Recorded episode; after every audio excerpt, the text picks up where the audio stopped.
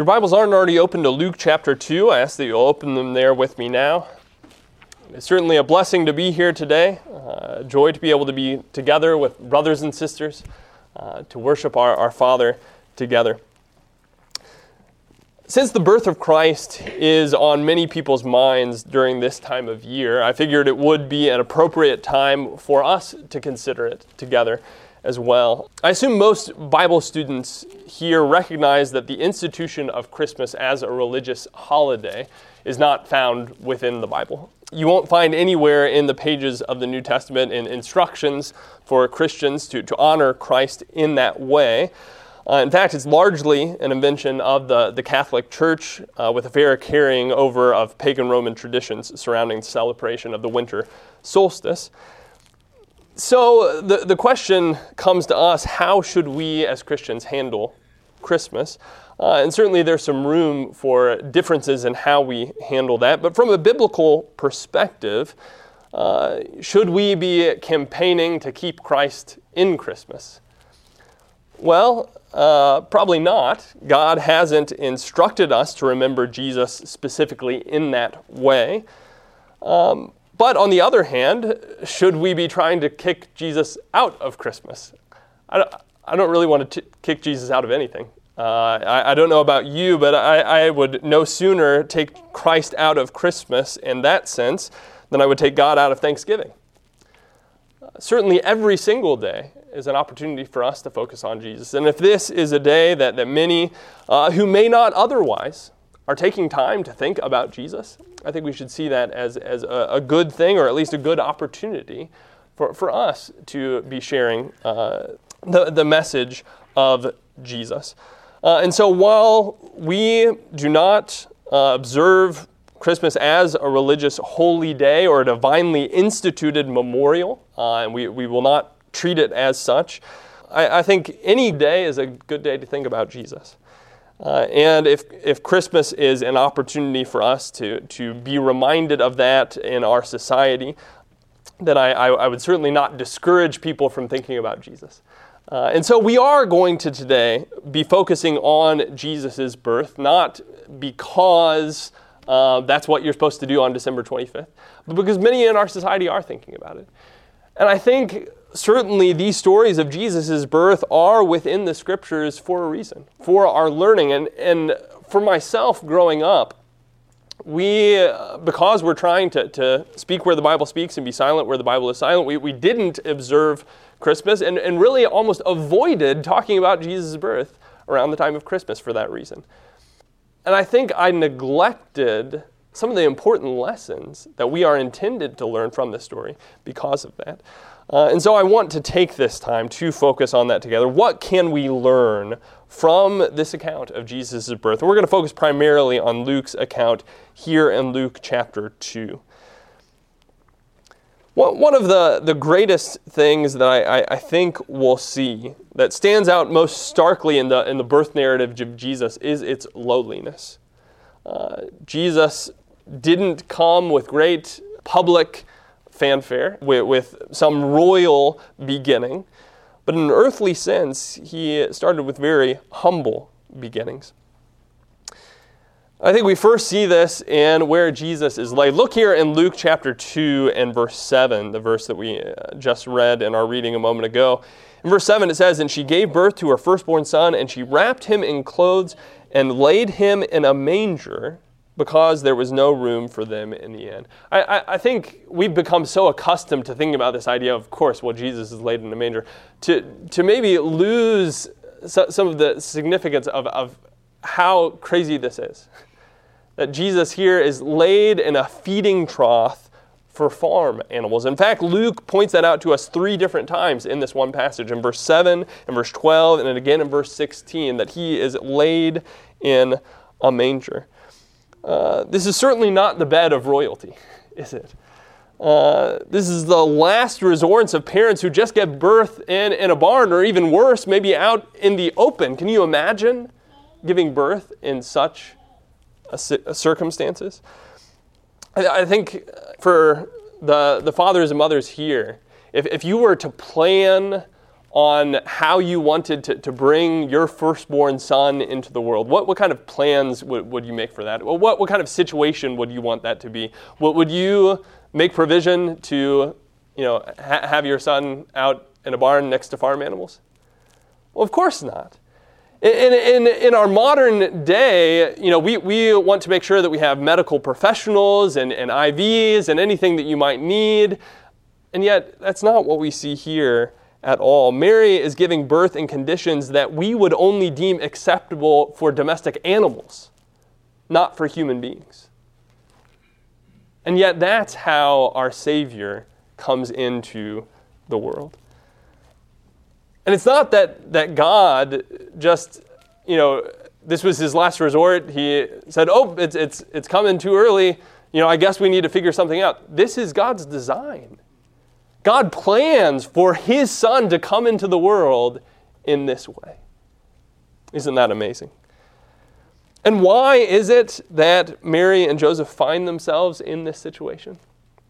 In verse 7, it says, Because there was no room for them in the inn. I want, you to think about that for a moment. If, if you were to um, you know, bump somebody to the top of the list of who you're going to make a room for, would it not be a, a pregnant woman who's in labor?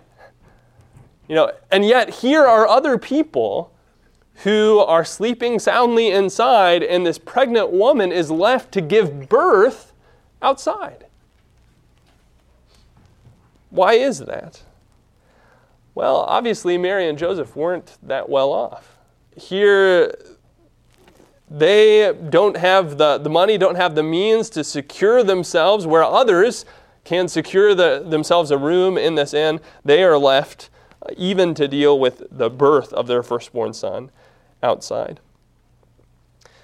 And I think this gives us a glimpse of the type of reception that Jesus is going to receive by many to come many will not find room for Jesus in their lives and in their hearts. In fact, you look just a few chapters later in Luke chapter 9. Luke chapter 9, verse 57 and 58. It says, As they were going along the road, someone said to him, I will follow you wherever you go. And Jesus said to him, The foxes have holes, and the birds of the air have nests, but the Son of Man has nowhere to lay his head. Jesus being laid in a manger was not the last time that he had no place, no fit place to lay his head. Here, Jesus, throughout his ministry, has no earthly home. And he is going about and simply living in, the homes of people who are willing to welcome him in. And when there's nobody who's willing to welcome him in, Jesus spends the night out in the open. He has no place to lay his head. Uh, this is descriptive not just of one night in Jesus' life, but of his entire life. And yet, if there was any one night that you think you would want to have a place to lay his head, certainly it would be at his birth. And yet, God's design for his son is that his earthly life is not characterized by a, a king size suite and plush pillows and fine fabrics although he was our Lord and Master, he had no master bedroom, no master bathroom, not even a master closet.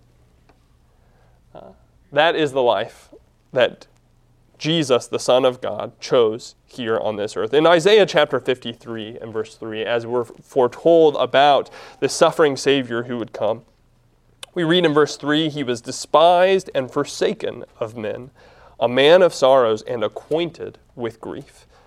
And like one from whom men hide their face, he was despised, and he did, we did not esteem him.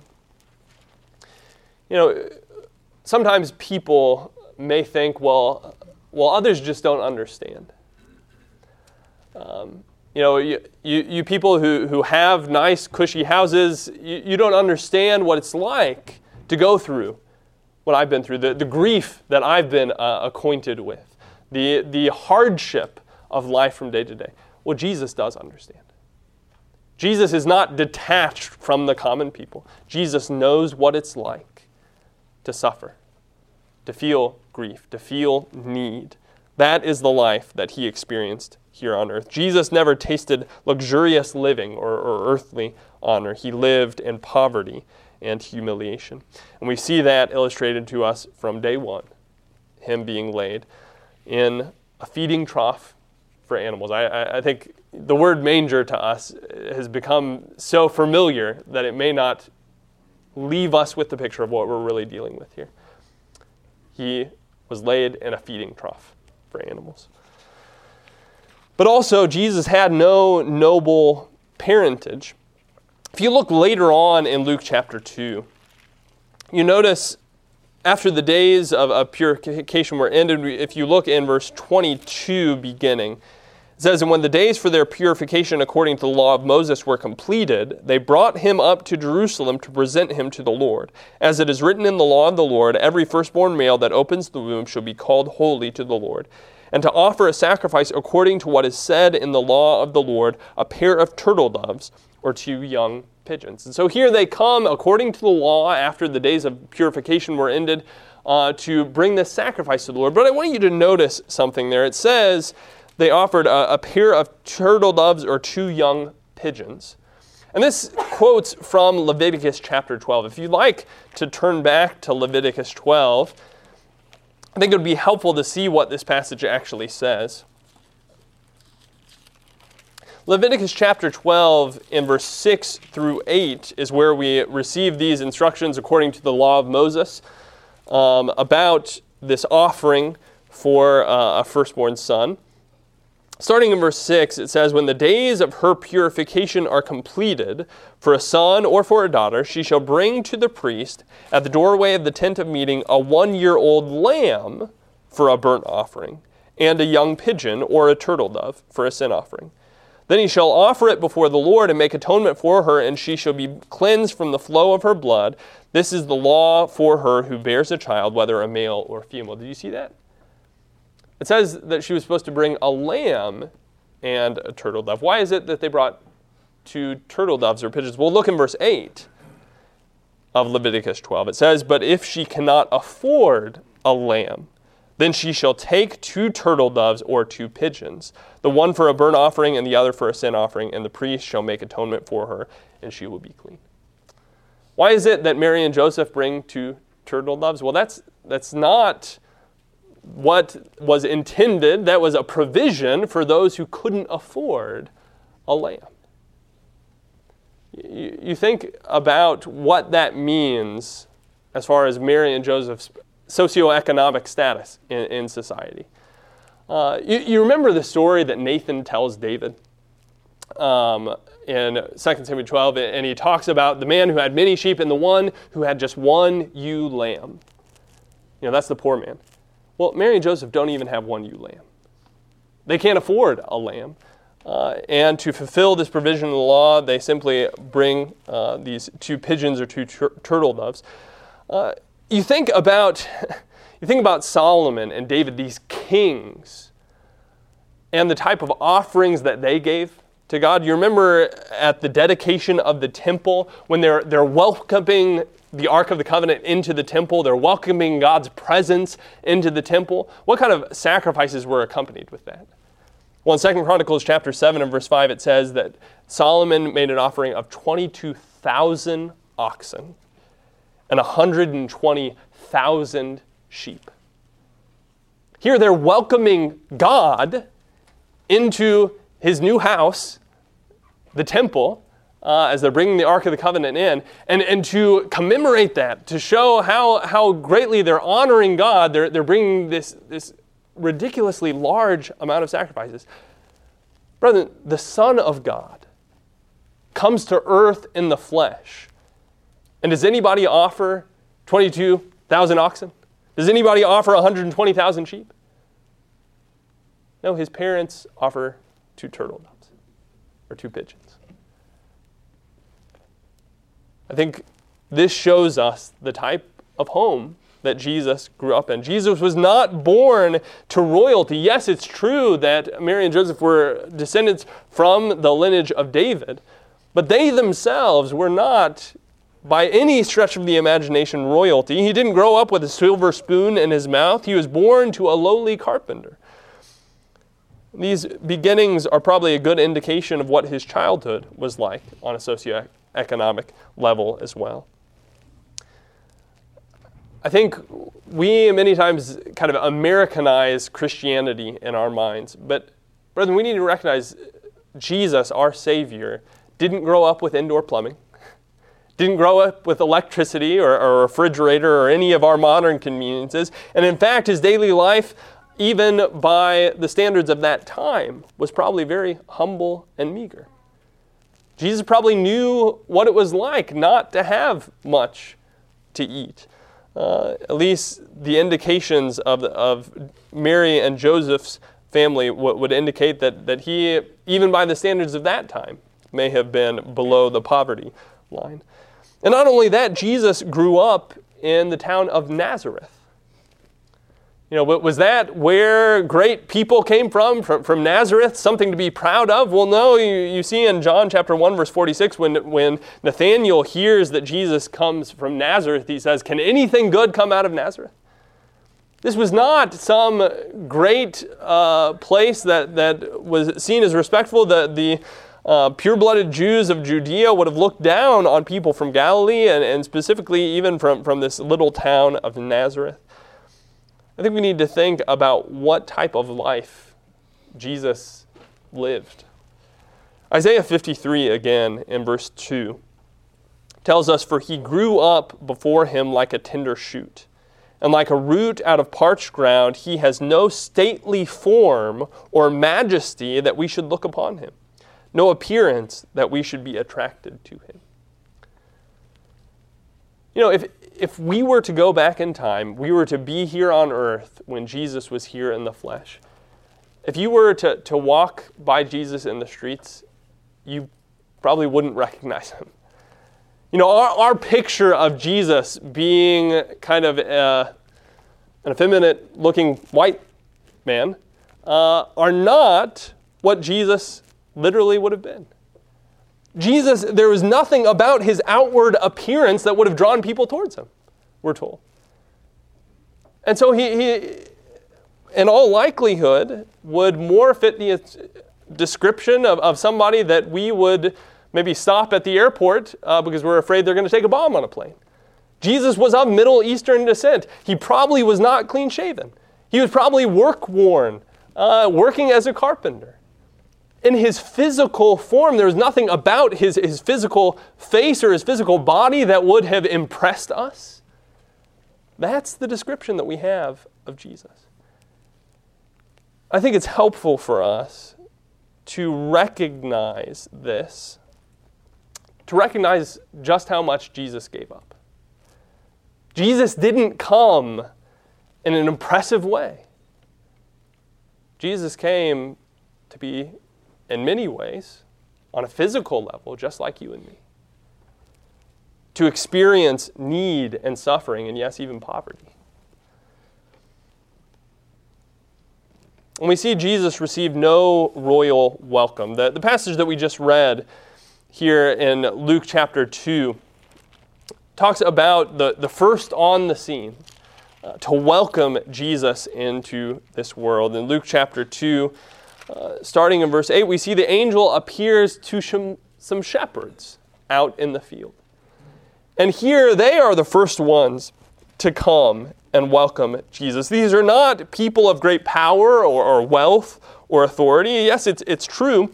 In Matthew's account, we do see the, the, the wise men of the east or the magi coming um, likely some, some days after Jesus' birth, in fact, not there at the scene. But here, on the day that Jesus is born, his welcome is just some lowly shepherds. Have you ever thought about why that is? You know, God could have called anybody. God could have sent his angels to, to some great politician, so, some, some great king, some, some people of, of great honor and power, but God goes out to some shepherds in the field and calls them to come be the witnesses of his son's birth. Here, these are just common laborers who were probably dirty and grungy, maybe even smelly, who spent all their times out in the field with sheep, who themselves were at home in a scene like this, with a child being born here in a manger. Just as Jesus was meek and lowly, we see his call is going to appeal to the meek and the lowly. Um, and we really see this throughout Luke's gospel. Uh, that there, there is a, a theme of reversal. That God's call is not going to appeal to, to the strong and the mighty and the powerful, but to the lowly, to the despised. Uh, we see Jesus uh, teaching that the first are going to be last and the last shall be first. In fact, if you want to look in Luke chapter 1, Luke chapter 1 and in verse 51 through 53.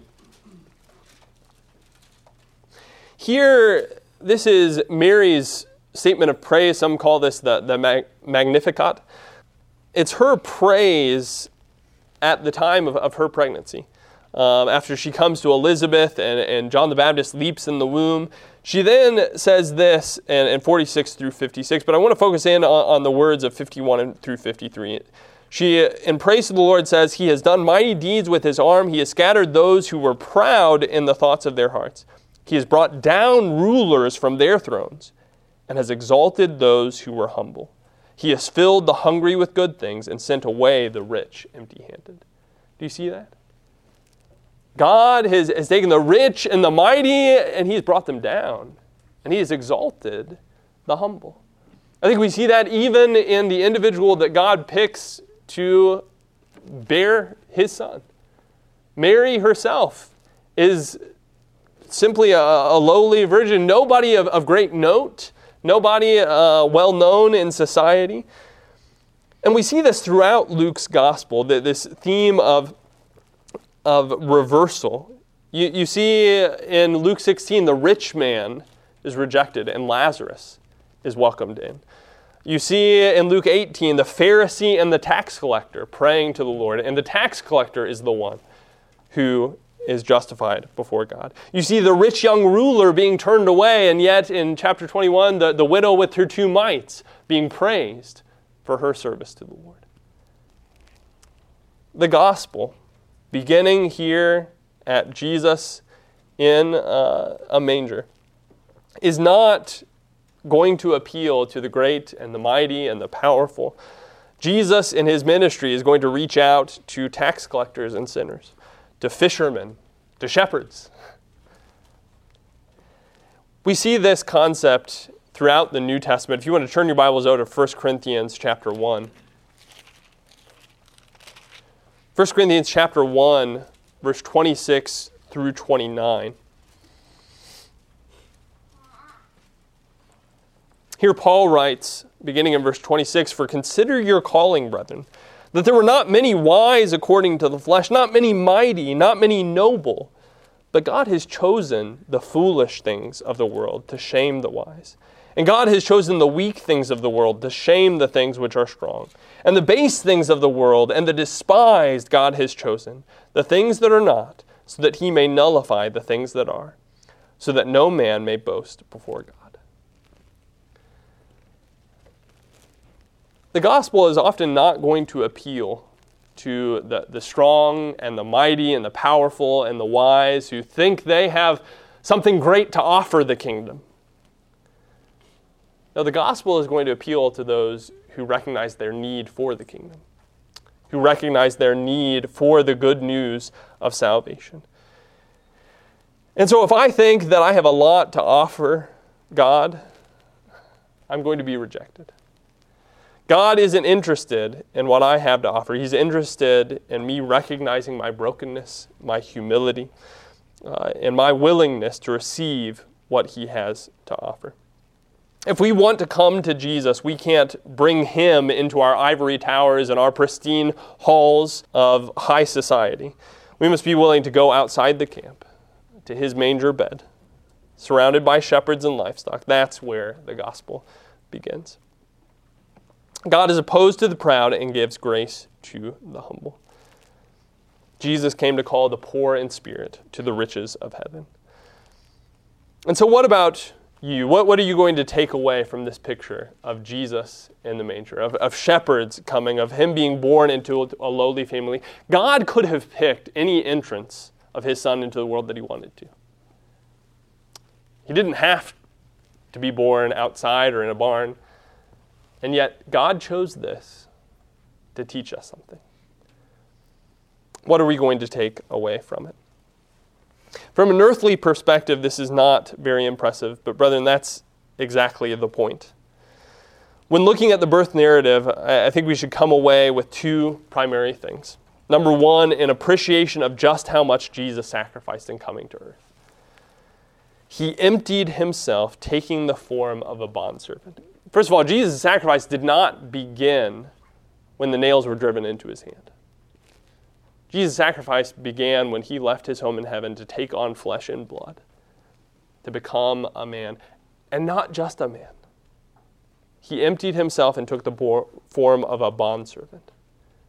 Jesus came into a lowly, poverty stricken family, suffered need and want, pain, and ultimately death so that we could be saved.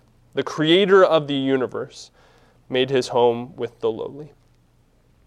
But I think also, while being impressed with what Jesus sacrificed on our behalf, I think, secondly, uh, we need to recognize that the gospel isn't geared towards the powerful, the wise, and the noble of society.